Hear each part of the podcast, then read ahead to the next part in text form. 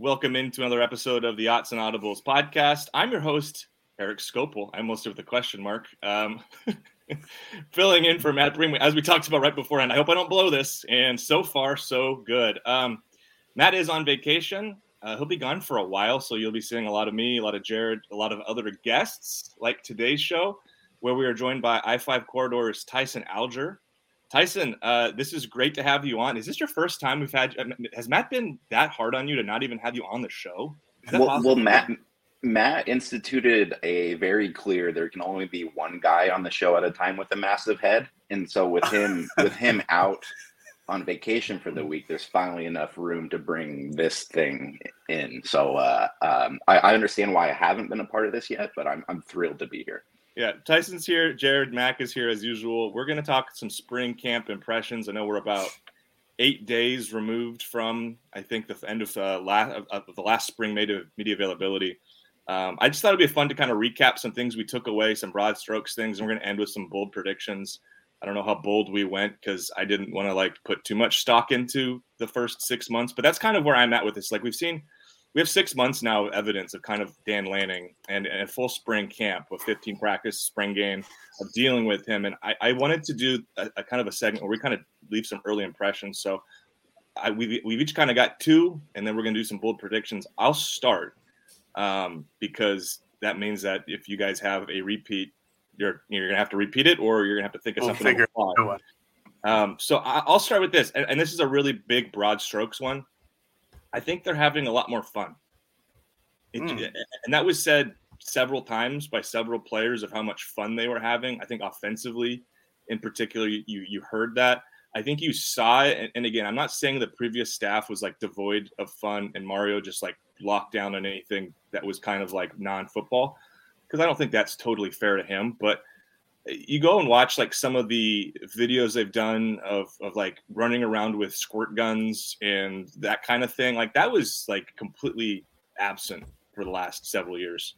Um you know and these are like small things but like I, I like it when there's a little bit of a split from you know it's it's obviously heavy competition they put in a lot of work but there's also kind of a fun element kind of inserted into it lightheartedness and i think you get a little bit more of that with this staff, um, even kind of dealing with them in, in, media circumstances to some extent. And I'll get to a, a, a, thought later on that as well. But I don't know. I, I came away feeling, especially the way the offense flowed. We heard from several players just how much more fun it is to be in kind of an offense that is going to challenge vertically and throw the ball downfield. Defensively, some of the scheme and stuff like that. I don't know if it's fun, but it should be something that is at least a little different with some of the exotic blitz packages. I don't know. I, I felt like there was a little bit more fun this spring definitely thought there was more fun. Just like you pointed out, like a bunch of players mentioned it. You had the squirt gun incident or the, the, the water balloon incident after one of the practices. Um, that, you know, the, those weren't really highlighted on social media during Mario Cristobal's era. Um, I think Lanning and company, I think they've done a good job on trying to trend and trying to get, you know, paid, not page views, but clicks on their tweets for, for Oregon football on their account um, it does just seem like more fun overall. I also see Lanning being it's going to sound strange, but more of like a normal person than Mario Cristobal, who seemed like a drill sergeant. Um, like Lanning has gone to a couple baseball games. I've seen him there. Um, I've also seen him like chowing down on a plate of nachos at the baseball game, which I don't think I don't think Mario Cristobal has touched a plate of nachos in his life because that's just not it's just not something that he would do. So I definitely wow. see that it's going to. I, I don't know. Like we don't. You're not we didn't see Mario. Okay. Well, we didn't see Mario at a baseball game and like chowing on something that wasn't healthy. Go ahead, Tyson. I was I was just gonna say like Mario's whole approach always felt like he like it it felt like he was running the program as if somebody was grading him the whole time in, in, yeah. in terms of just like it, it was always presenting what he thought was like the idyllic version of like what Oregon should be and I, I, think you saw that in just like the overall seriousness, especially like last year. Like like I thought last mm-hmm. year was, especially for a, a pretty decent team. I, I, thought last year was one of the more miserable Oregon seasons I've been around. It, it just seemed like everyone was really stressed out. Like there was no. uh like there's no like self-deprecation and, and not that i need these guys mm. to make fun of themselves but it, it, it just always felt like that mario had to be so serious so like all the time just to kind of like prove that like he was like the figurehead of this program and um, that that's what I find kind of so intriguing about this new staff because like we've talked a ton about like how young they are, how inexperienced they are, this or that, but like they seem awfully confident in themselves and like who they are. Like th- this this really does seem like a program where, um, I mean, just just for like a very small example, like I put in an interview request last week for like one of the assistant coaches, and uh, and it was just like, yeah, that like that wouldn't be a problem. And like with with Cristobal, it was like things had to go through like 15 different lines. Mm-hmm. It, it, it just it just feels like it's a lot more relaxed and like that it feels more sustainable long term than than kind of like running your program like it had been the last four years because I think it just burnt everybody out. All right, Tyson, you do your first one. Sorry, Jared, I'm skipping you. What? Well, see, see, that was that that was kind of gonna you you kind of stole what my my first one was gonna be, but um, I, I want to just kind of go back into the like the overall confidence, and I know it's kind of like a play on on the one that you just did about fun, but like it's it's in, and, and you guys have been around it a lot more because I I didn't cover spring every day like you guys did, but just like seeing like Lanning as the figurehead, like he's loose he's willing to have fun but like he's also like is very prepared and knows exactly like what he will say and what he won't say. And uh, it, it's kind of fun watching like some of the interviews because like he does give a lot more than chris Cristobal does but on certain things that he doesn't want to get into he'll be very stern and straightforward of like yeah we're not going to get into that today. Like it, it just seems like I, I don't quite know how to explain it but it, it I, I'm I'm very impressed with the way that he's kind of adapted to that role while also being like completely uh, comfortable in like letting his assistants and staff and, and whoever else kind of like go about coaching their positions without too much micromanagement. I, I think we heard so much of how much or so much of what was going on micromanagement management wise with Cristobal's staff, especially on the offensive end, that it just didn't feel like it was smooth. Things didn't feel like they're in sync. And I just came away feeling like that assistant coaches here under Chris or under Lanning are really going to be able to like coach and like make their own impact and, and not just be completely like overwhelmed by uh, the head coaching position.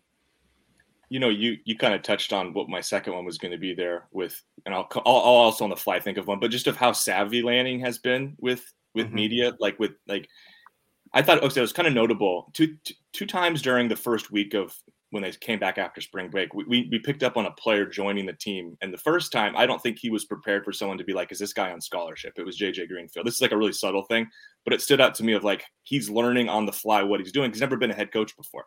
And so he kind of reluctantly was like, no, he's, he's not on scholarship. And then I think the, the next meeting, the next time we spoke with him, we noticed another player had also joined the roster, similar situation through the portal. He was asked, is that player on scholarship? And he said, it's not important. And I'm guessing he spent some time thinking about. He probably should have said that the first time, but he's new to it. He's like still learning yeah. what he's doing. And I just thought that was kind of one of those notes of like I know he says a grower's mindset, not to like buy too much into the football jargon and kind of there, but I I, I I believe that's actually how he approaches things. I think he's somebody that is like constantly trying to get better, and you even see it in these subtle things with how he deals with media. Where I was impressed, of, I guess that's like a really small thing of like he says a thing, probably feels like, I probably shouldn't have put that out there next time that opportunity comes up, he nips it in the butt and has the quick answer to kind of get things moving. So, yeah, he he is pretty savvy, and that's where I was going to say how I was going to approach it earlier was like in my notes was it's more the team having more fun, but dealing with Dan, I won't say it's less fun than Mario, but like he he's pretty tough to get a clear signal from, and and I think that's actually pretty admirable on his end. Um, I, I was just just just to butt in there, like I was about to say, like, I think that's fine. Like, I, have never been one of those people who are like, oh my gosh, the coach isn't going to tell us who's injured. Because, like, ultimately, and with the type of writing I do, like, it doesn't really matter a whole lot in my day to day. But, like, I respect the gamesmanship. Like, I, I respect, like, what they're, like, trying to conceal or this or that. Like, like, I understand certain things, but, like, there's, there's a way to go about it. And, uh, I, I, think uh, I think the Cristobal method was like we're just going to shut down everything and not let anybody mm-hmm. else talk. And, and with Lanning, it's like yeah, like I'm like Lanning plays the game, and, and I, I, find that very impressive for somebody that's in his first year of being head coach. All right, Jared, your first one. Go ahead. All right, I went more a little like X's and O's, I guess, for my one of my takeaways. But football sorry, guy. I know, I know, football guy head. Um, one of the real things I one of the real things I noticed was that there like weren't any like first, second, or third teams. Like Lanning mentioned, like if you're paying attention to that, you're paying attention to the wrong thing. And I thought that was interesting. Granted, I've never covered another football team, so maybe I don't know if that's a normal thing that goes on at other schools, but it felt like during Mario Cristobal's tenure at Oregon, like the first team was a first team and the second team on the field was the second team on the field. But I think that kind of keys into maybe the fact that there's actual competition going on this season in terms of maybe maybe eventually quarterback, but maybe at linebacker, maybe at safety, maybe at cornerback, where you saw people come in and out of the first and second team. I think that's actually for a reason. And I think that was a huge thing. Tyson touched on it earlier with micromanagement. And I think that's a very good word to describe the uh, the offense that was Oregon's for the last couple of years, and maybe even the defense to a point. But this does seem like the offensive and defensive coordinators kind of have maybe a, more of a say of who is like the first team offensive line or the, the second team defensive line, or who they want to see in this position there on that day and then another day. But granted, we didn't get to watch all the practices, so maybe that was all just you know a bunch of hoopla and they were just you know showing off for the media that hey we're having competitions. But who knows? But to me I, I do feel like they are actually trying to plug and play and see if there's any any matches that they didn't see on paper and just trying to get get everybody out there on the field as they can. Yeah and i think to be in spring you really don't want to make much of the two deep which is why i think he's protective. I'll be curious to see what that looks like in fall if, mm-hmm. if there's a similar kind of like, yeah, don't don't pay attention to what one, twos, and threes are, because it was, frankly, Jed, we were out there. It was obvious that that was something. Like it, it wasn't just a random yeah. collection of bodies. Like it was like Noah Sewell wasn't ever with like the third team, and you know, like no, it, it, wasn't yeah. ever like Alex Forsyth was the third team right tackle. I mean, there was never anything uh, uh bizarre. It was very straightforward. It was guys playing where you'd expect them. Go ahead, Tyson. I was just going to say, I, I really want Forsyth to prove himself this spring. I, I, I think, uh, you know, if if he puts in a lot of hard work, you know, maybe this fall he gets into the starting line.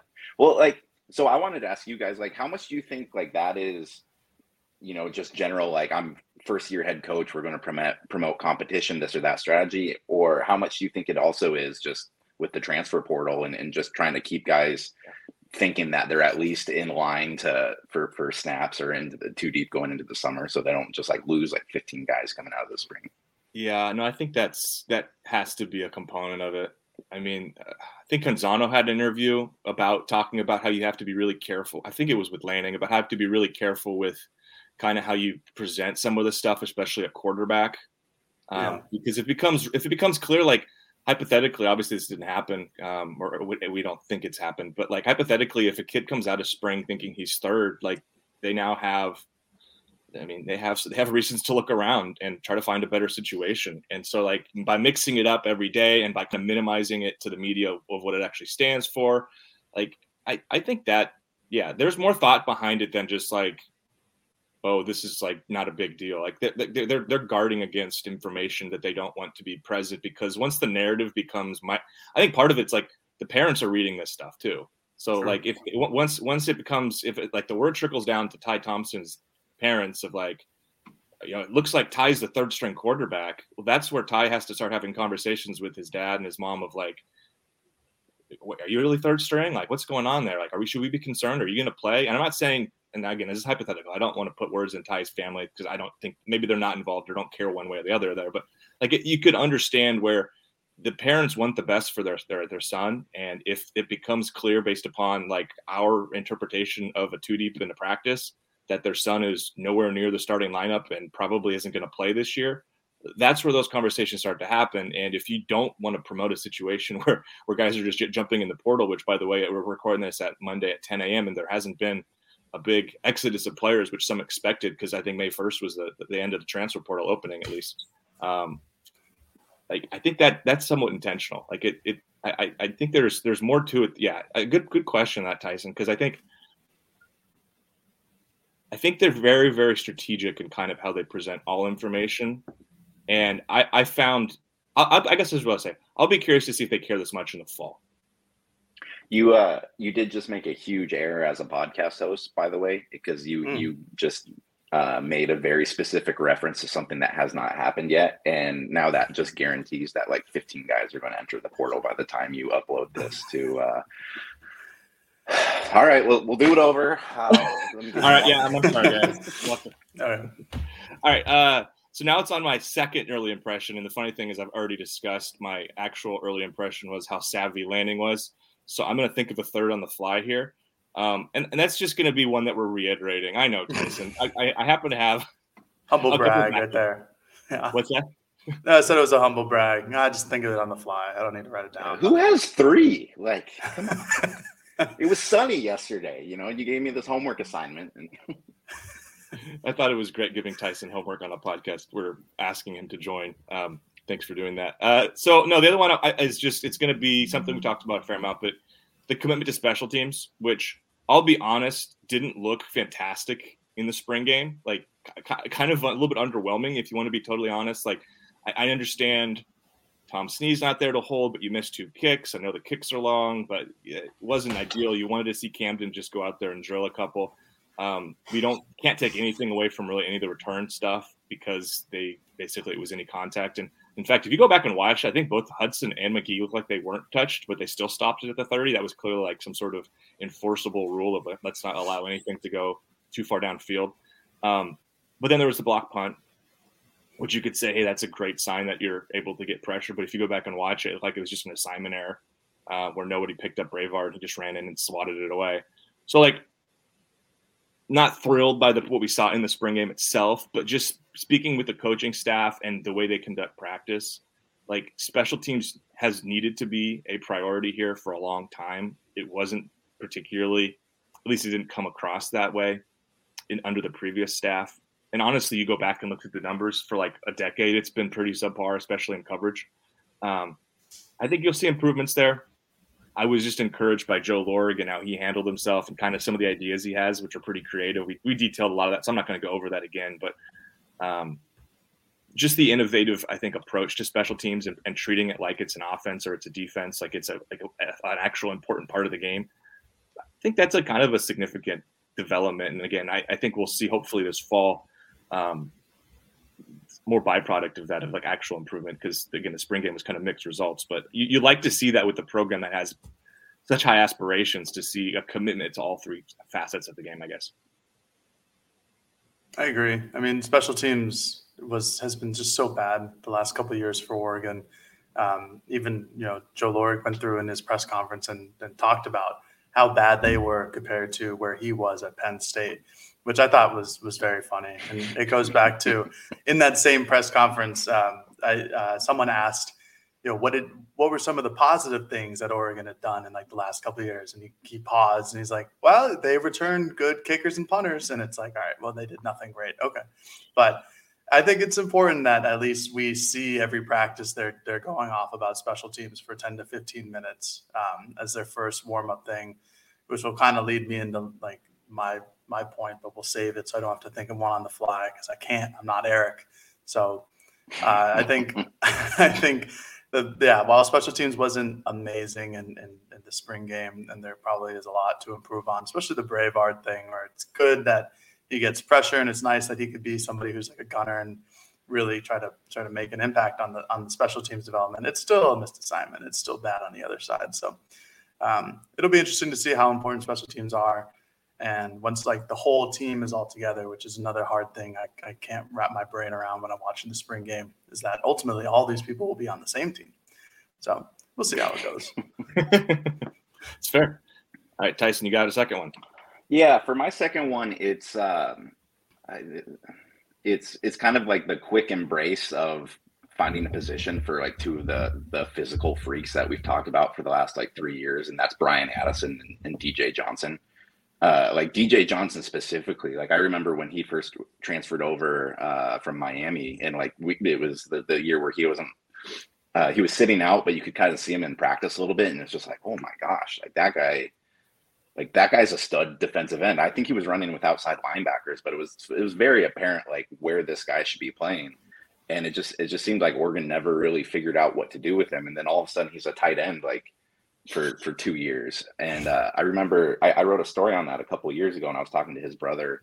Uh, I think his brother's PJ, who, who used to play at Arizona, and then he was a undrafted free agent with with a couple teams, and like he was just like he, he was playing ball with like the tight end angle of like, oh yeah, like he's always been physical physical enough to do this, but he's like this kid should be playing defense, like like it's with just like with that body frame and, and, and what he can do. And so I, I think just being able to um, kind of see what you can get out of that because I, I think that's there, there's just a lot of talent left on the bone there, especially for that body.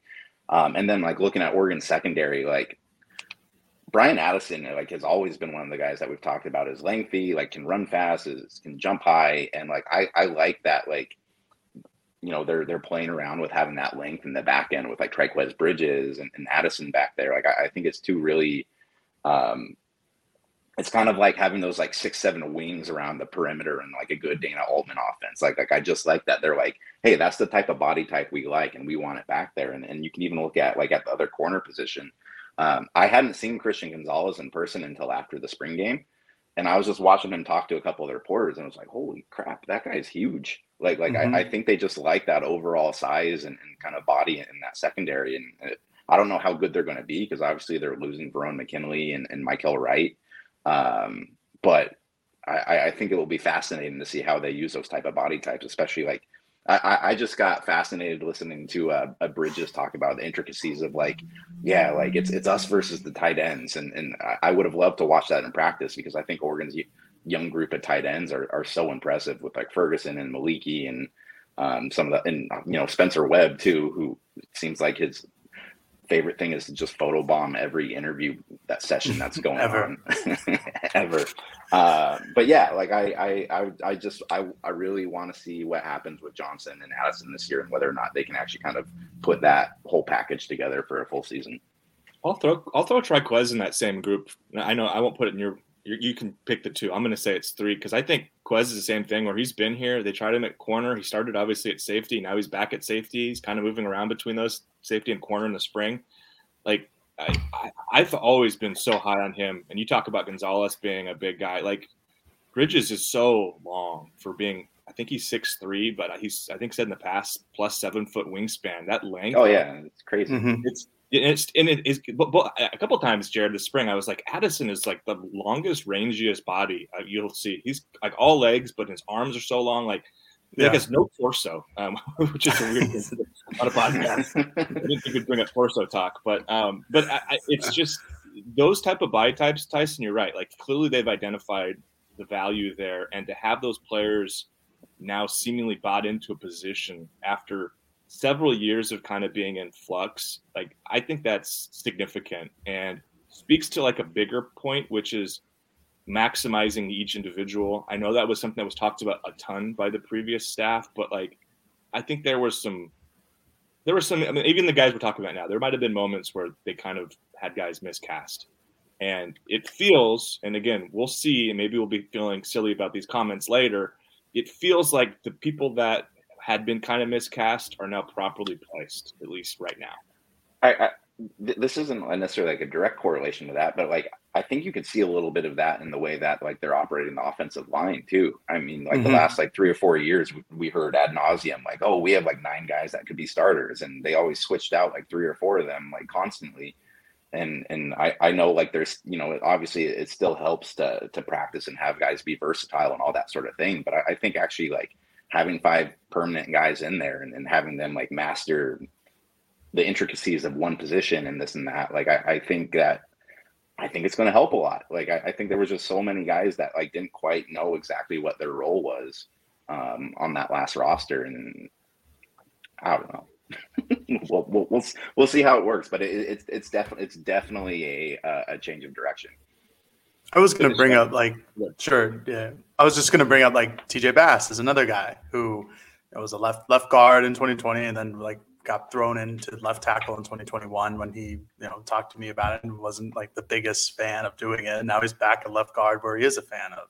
So I think I, I it might have just been a personnel issue last year due to all the injuries where all these guys are moving around, except for DJ Johnson. That's you know another thing for another day. But uh, like I think what Tyson's like his the main point of like people are like are finding their niche or finding their spots on the team. I think is really important. Um, for my, I guess the last one, um, just we talked kind of touched on this earlier. I think Eric made the point of how even though everything is fun uh, or more fun, I should say, like the practices are certainly still intense. And I think that was one of my main takeaways was how intense some of the practices were. Just of um, you know, starting off with special teams drills. You know, that never happened under Mario Cristobal, and that's something that, frankly, if I were playing football, I would hate to do special teams drills. But Lanning and, and, and the staff are just you know pushing them through it, and it seems like these intense practices of of doing a lot of things that maybe players just don't want to do at all is going to be you know really beneficial in the long run. Um, it, it just seemed like it was a more up tempo environment than previous practices. Um, harder hitting, even in pads, or not in pads, but even in like shells, there were still a lot of thumps. And just seemed like this was overall just a more intense practice environment. The music was always blaring, except for like the fastball periods. You know, Lanning on his microphone, shouting at people during during fastball. Poor Tyler Nanny got got like got destroyed by Lanning at one point. Um, it just seemed like a really more up tempo and intense um, another another meathead thing, another really intense like run through a wall environment compared to what it was in the past. Yeah, Lanning with the hot mic is, is scary if you make a mistake. like, Tyson, you probably you, you, haven't really did you you didn't attend too many practices this spring? I don't think. No. He, just to fill you and listeners, I know we talked about it a little bit. Like he's on a mic basically between every drill, and then when they go through eleven on eleven, he is critiquing things con- pretty constantly. And so if a player makes a mistake, he's calling them out, maybe using so, I don't want to say mean words, but like he's he's pretty aggressive. So, so it's it, it's like the voice of God, like yes. calling down yeah. upon you. Like, yes. oh man, that would be terrible. so yeah, poor Tyler Nanning, the walk the walk on tight end, all started with the third team offense on their first play, oh, and, and Tyler, oh, Tyler had to had to hear so about funny. it. From it'd, be, it'd be funny if he like kind of like whispered a little bit, like, "Hey, Tyler, hey, you really screwed that one up, bud." I was waiting for um, him to start yelling at one of us in the media aisle. It's like, "Hey, you, Scopel, on the yeah. field, let's go." Please no, don't don't give Dan that no, idea. Not to yeah. listen to this podcast, but um, I don't want to be out there with those guys. You, you, and with, you, with with that hair of yours right now, it looks better. Would would look better on a ice rink. You know, throw it in with like the Minnesota true. high school state championships with that flow. Mm. That, that mm. mullet's looking. Whew. It's uh, I'm, I'm, with the Jaramillo brothers. Is really it's kind of I'm oh, rocking yeah. with Bailey and Dawson. Is is is the go is the go here uh, with the mullet. Those listening have no idea. Those on the audio have no idea what's going on. But I'm rocking a pretty strong Billy Ray Cyrus kind of 80s 90s mullet right now, which is which is lovely. All right. Um, usually we take a break here to sec- separate segments, so I'm going to do that, even though whatever. Like I'm not sure what it actually means, but all right, we're going to take a quick break and come back. so listen to these uh, words from our sponsors. All right, welcome back to the Yachts and Audibles podcast. I'm your host Eric Scopel. Jared Tyson Mack of the I5 Quarter are here. We are uh, finishing up with our last segment. After I, I really sent it to break, strong, strong endorsement for the advertisers on this podcast. Um, we're going to finish up with a bold prediction. Uh, we we kind of made some early impressions. These were, I think, I think pretty enjoyable. I think I think covered a lot of bases. But now we're gonna like really put our feet to the fire here, and, and you know these matter. What we say here will be hold. You know, this this is these are long standing. People are to be referencing this for years. Um, and I'll start. I'm joking because I, I like I said these are bold predictions, and a lot of times people make these way more significant than they are. And this is just a podcast segment on a 10:30 on a Monday um, in early May. My, mine is mine is that mine is that the 2022 Oregon defense is going to be better in a couple of key categories than the 2019 Oregon defense, which has been hailed as really one of the better defenses of the last couple of decades at Oregon. Um, I pulled up the stats here. This is just brief stat stuff, but in 2019, they were ninth nationally in scoring defense, 16.5 points per game, and 22nd in total defense at 329.1 yards allowed per game I think they're going to be better in those categories. Um, and I think why is because the front seven, uh, just looking back at those rosters, this year's front seven could be significantly better in my mind. Um, I know Troy Dye is an awesome player. I love Troy Dye. He's probably one of like if you're going to do a Mount Rushmore of like 2010 Oregon players, he's probably I think he's on it, at least 2015 and on for sure there's a chance that Noah Sewell and Justin Flowe are significantly better than what Dye and Isaac Slade Matautia were there in the middle. I, I think. Um, I think the, the, defensive line will be better. Like I think Brandon Dorlus is better than anyone on that defensive line. I know Kayvon was there back end of the year. That adds an element there. That that's like probably the one spot you're feeling like, and he was kind of an outside linebacker, defensive end role. That's like the one spot maybe you can have some caveat, but like he really didn't come on to the back half of the season. Gus Kimberlander was starting until he got hurt. Um, I just think the front seven this year it should be significantly better. The secondary, I have major concerns with, um, and that might make this projection or this prediction pretty silly. But I also think the scheme here and the coaching in general is going to be better than it was in 19. Um, loved Andy Avalos. Think he's going to do really well at Boise State. But the coaches on staff at Oregon, the scheme that just won a national championship at Georgia worked. I know there's going to be some tinkering. It's not going to be um, identical. It'll be similar. It'll be a combination of a couple different things where Tosh has been, where Dan has been, where some of the other coaches, Matt Powledge is bringing in some stuff from Baylor, I'm sure. Um, you know, there's there's going to be other influences, but I, and again, I'm, these are bold predictions for a reason, and I have a lot of respect for that defense in 2019. I'm not trying to overlook how good they were. I just think that there is a potential if Justin Flowe can stay healthy and Noah Sewell can play even a step better than he has, and what I think is going to be a really strong defensive line. And then you've got the guys coming off the edge if Bradyn Swinson can take a step.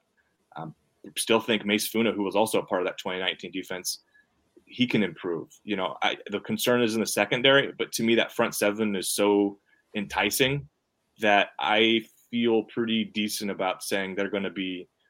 It's going to be one of the better defense Oregon has had in a while, and, and 19 feels like the barometer for me.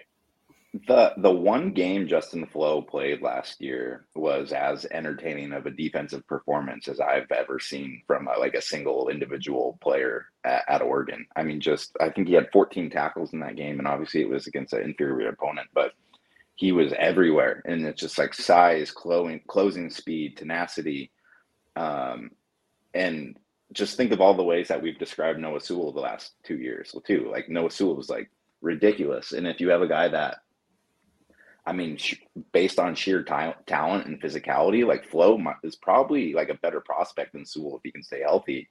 Like that's that's crazy to think about. And uh, yeah, I I completely agree with you because like yeah, like you're you're losing the number one or the number five pick in the NFL draft and, and Thibodeaux, and I do think Thibodeaux is going to be a pretty good NFL player, but like his Oregon career was very inconsistent in terms of like what they were able to like get out of him. You know, like that he, he didn't play the Ohio State game. I think a lot of people forget that. Like he, uh, you know, his freshman year, I, I, think it took him like a month to get his first sack. Which like, hey, he's a true freshman. Start like that's fine, but it's it's not like this was a guy that like, you know, had a major impact in like 30 games throughout his entire mm-hmm. career. Like I, I think that especially with like the, the experience of Dorlus and and um, you know, the just the talent in that second level if they stay healthy. Yeah, I, I completely agree with you this was. Should I get into my prediction and just? Yeah, why don't yeah, we do sure. that? Let's, let's let the sure. guest finish it. Um, yeah, let's do that. Um, I, I, I just suggested that because mine is is very similar to Eric's, um, but without the secondary, because I am uh, scared about what the secondary could become. So I feel interesting about comparing that to the 2019 defense because of their secondary. Um, right. I think I think Oregon is going to finish with way more sacks than the 2021 team but should probably finish around the same number as that 2019 team, if not more. So that's my prediction is that they'll get more than the 2019 team. I just, for the same couple of reasons that Eric just outlined, that front seven is probably better overall. It's tough when you have Thibodeaux in there as like a true freshman, and he's probably more talented than, well, definitely more talented than anybody on the defensive line right now. But again, the linebacking core, the depth of the linebackers, the depth at defensive end. You look at like Sam Taimani and Popo and Brandon Dorlus and Keyon Ware Hudson. That's as you're too deep right there. That's pretty darn good. And DJ Johnson, Treven Ma'ae, they both really improved. They both showed a lot in this spring camp that has you thinking that they can make a significant impact on the field. On the flip side, you have Swinson and Mase Funa, Jake Shipley, um, Anthony Jones is a true freshman. Is has the physical, like the prowess to do something on the defensive line. I just think they have more versatility with their front seven of what their packages could be. Um, they don't have a straight speed line drive bull rusher like that Kayvon Thibodeaux was the past couple years. maybe that's DJ Johnson, but he's still he's just you know he's not as good as Kayvon Thibodeaux, and that's not saying anything because Thibodeaux is a top five NFL draft pick. It's hard to be as talented as those guys, but the Flowe and Sewell dynamic is one to keep an eye on. Um, in the spring game, Lanning really and then Lupoi really brought the house blitzes with the linebackers, so that's something to keep an eye on when you have those two guys and Flowe and Sewell coming straight down the A or the B gaps. Um, that's pretty terrifying, I would imagine, for a quarterback or any running back who tries to get in their way. So I, I, I just think that the, the number, which is 41 for the 2019 team, I think that's something that's pretty achievable for this group. Um, it was really surprising. Last year was 23. That's Terrible. that's a low number. And so I, I don't anticipate 23 to really be an option for this group of defensive linemen and linebackers. I think 41 is going to be something pretty similar. I think they'll I think they'll get more um, because I do think they'll tack on a couple with like a safety blitz or a corner blitz, something like that that we saw a little bit during the spring game.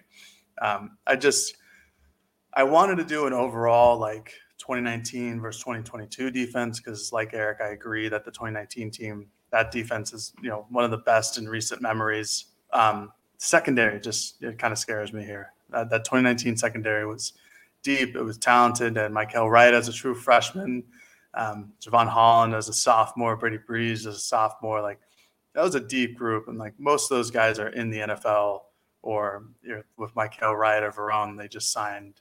You know, undrafted or Mykael still hasn't, but Verone with an undrafted free agent deal with the Dolphins. You know, those are NFL guys. And I look at this secondary and I imagine that there's probably some NFL guys, but it's not any surefire ones like there were with Graham Lenoir or Jevon Holland. Yeah, yeah. The secondary part is is notable and has to be mentioned, and probably if there's one area where some of our predictions, like if they aren't going to come true, that's probably what you would identify. Um, and I wonder, you know, this is going to be a system that lives on exotic blitzes that you know throwing people from you at you from like all sorts of different angles how aggressive can you be? Because they want to play a lot of like press man coverage on the outside. If there's weaknesses there you kind of wonder how aggressive if that could like kind of dull the the blade if you will of what they want to do defensively. Because i know i felt like at least last year under DeRuyter that played a role in like you said like some decade low sack totals. Like i think part of it was those guys on the outside didn't do a heck of a great job sometimes, and so there was a lot of cushion and all sorts of thing, and um, so those two sometimes operate hand in hand. So that would be like the one thing that I would be concerned with with both of our predictions is just like if the secondary, because I actually think the secondary will probably end up being fine. I don't think it's going to be the strength of the defense by any means, but like it's not going to be it's not going to be quite as uh, high level play, I don't think, is what you're seeing in the front seven. And so, I, if, if you're going to be concerned, that's where you got to be concerned. All right, Tyson, let's finish it up with yours.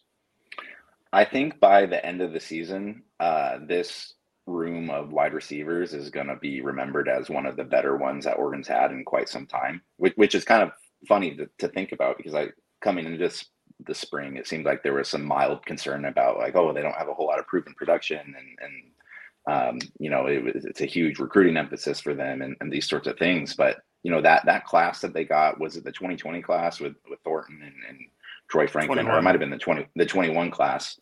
Um, that was a stacked receiving class for them, and just to like see little flashes of like Dont'e Thornton just streaking down like the sideline, like I haven't seen an Oregon receiver with that size and that skill and, and probably overall speed in my entire time covering the beat. I mean, like if you think about how dynamic Oregon's offenses have been since the Chip Kelly era, and like they haven't had like one prototypical receiver like in that, or just like like one like oh my god, like that's the best player on the offense type of guy. And I don't know, like that's too much to put on Thornton, but just to see like the talent that he has, the talent that Troy Franklin has, uh, I think Chase Cota is going to catch like 75 balls. Like like he seems like he's going to be like their slot, like third down, just like I need to go to somebody reliable.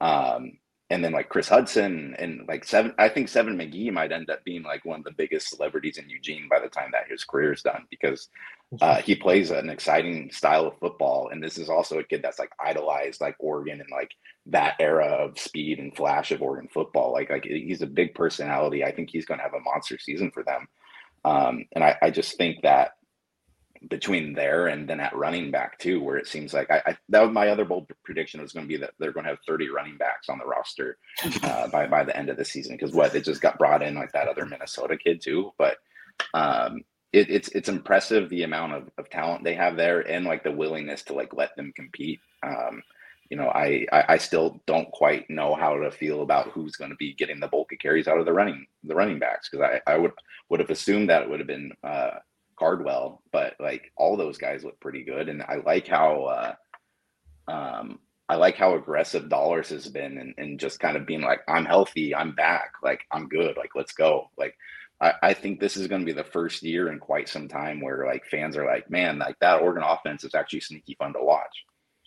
I was just gonna say, like you think back to the Chip Kelly era, and then I guess the subsequent Mark Helfrich time, like this, like the most popular guys in those teams were always the running backs and receivers, like the skill guys, like D'Anthony and Michael and Kenyon, and I'm gonna forget some. Josh Huff was really great. I don't know if he was quite as popular, but like there's star potential, I think, on this year's team at skill positions that has been absent for a while. And I know mm-hmm. you had Dillon Mitchell, who had like a, I think maybe arguably the best single season in school history, working with Justin Herbert a couple years ago. Darren Carrington in, in the interim had some good seasons, but like to get to your point on seven, he is going to be so popular if he can translate what we saw in the spring game to like consistent production come fall because like you said, he's really fun to watch. It is easily identifiable how fun it is based upon how quick he gets in out of cuts and like how dynamic he is. Like those players are always the most popular. And then he's he's he's great in front of a camera. Yeah. Mm-hmm. yeah. And, and he, he's he's better. He's already better now than De'Anthony Thomas probably still is in terms of being. Yeah. I'm not trying to take a shot at D'Anthony, but like he did a he did an interview the spring game where he was still kind of you know he's he's not a great personality in terms of communicating maybe what he's thinking all the time. Whereas Seven is is really personable, and he's been I think been groomed to this way since he was like a, probably in middle school as, as kind of a, a little bit of a celebrity, and he's got a big personality, great smile. I think really funny, really honest. Um, I, I, I am totally on bar, board with like he's going to be someone people really care about. I, I, I was impressed with the way uh, it seems like some of the like the veterans like like him too are, are like aren't necessarily like put off by by it because like uh, after the spring game he again brought up like the you like the, oh this is gonna be a Chip Kelly offense, and I uh I I went straight to like Forsyth after that and was like, hey like you've been here for a really long time, you know how like everyone likes to compare things to Chip Kelly and how that like never really quite works out. Um like you know that was i wrote a profile on Moorhead when he became an OC and like the his Fordham quarterback who I talked to, he's like, oh yeah, it's gonna be like Chip Kelly 2.0, like Oregon, Oregon's back, baby. And uh, Moorhead told me Oops. after that when he's like, oh, why did he say that? Because it's just like a lot of pressure to like put on somebody. Sure. Like that's the most popular era of Oregon football, and it was one of the best offenses in college football history. And so, yeah, I asked Forsyth, I was like, like, you can't, you gotta hate that, right? And he's like, honestly, like like I'm not saying that like we're gonna be like the next Chip Kelly thing, but like one, he respects like the confidence, and two, it's just like this does feel like an offense that will be willing to at least let people try to accomplish those sorts of things. I mean, like how fun was that spring game just to watch them take some shots? Like it was. Yeah. Um, I, I'm I'm going like way off on a curve from where I started here, but like yeah, like going back going back to where you started, Eric. You know, like the the atmosphere is fun, but like the football looked really freaking fun to watch too. Like I'm I'm excited any parting thoughts, Jared, on that? Uh, just Dont'e Thornton is another guy who looks is really comfortable in front of the camera. He kind of reminds me of uh, Anthony Edwards was, in the NBA. Was oh, he wearing a chain with his own picture on in it, or like who? He who was. was the picture? God, it was so great. it was tremendous. Yeah, I forgot what the other. He had two chains on. Yeah, um, I don't don't remember what the other one was, but the other one of them did have a picture of himself. Um, he just he reminds me of like Anthony Edwards in the NBA, where like if you get in front of in, him in front of a mic, he's just gonna say something hilarious. And so I look forward to interviewing Dont'e Thornton whenever we get the chance. Um, it's also really helpful that he's six foot five and like 215 pounds and runs really well and is also seen as now like a leader in the wide receiver room as a sophomore. Um, so yeah, I'm just excited to see those guys break out. Obviously, seven two um, Troy Franklin, who probably has the most talent or untapped potential in that wide receiver room too. Um, it's definitely going to be a fun group to watch. And you know, if it if it turns into Chip Kelly or if it doesn't, I still think this offense is going to be significantly more fun than it has been. I was going to say, did we just talk ourselves into the final bold prediction being this will be better than Chip, Chip, Kelly? Kelly. yeah. you know, I, I'm, I'm going to sign off now. I don't want my name associated with this thing. well, on that note, and this is probably about the right place to stop because we shoot for 45 minutes and we hit it. Um, thank you so much, Tyson. By, by the way, Tyson, plug your stuff. Uh, I know I five quarter. Yeah. What do you got? What do you got? Anything big there? Tell us about the. I know you got a podcast. No, no, you don't. You don't want any. You, you got a decent listenership here. Uh, uh, just just come check me out at I five corridor or sorry I dash five corridor. See that that's the problem. Like I wanted to be like like legitimate because like on most signs it's like I dash five, but it's uh you know, if you tell people i5corridor.com, anyways, this is just way too in the weeds. At Tyson Alger on Twitter. Um, I do a podcast with Aiden Schneider. Um, I think we have one coming up on Wednesday. So yeah, it's it's it's just goofy stuff about the Ducks, pretty much. Well, I've always loved reading Tyson stuff, and it's fun having a location to read it after a brief. I guess so. How much was it? several months of no Tyson was was tough. So good to see. It was uh, it was the summer of George. Summer, summer George. well, go read Tyson's stuff. Go read our stuff. This is going to be the end of our Monday uh, episode of the Odds and Audibles podcast. We'll be back next Monday with a mailbag. We wanted to get Tyson as a fun guest in here to start the week, though. So thank you so much for listening to this episode of the Odds and Audibles podcast. Talk to you later, folks. Peace.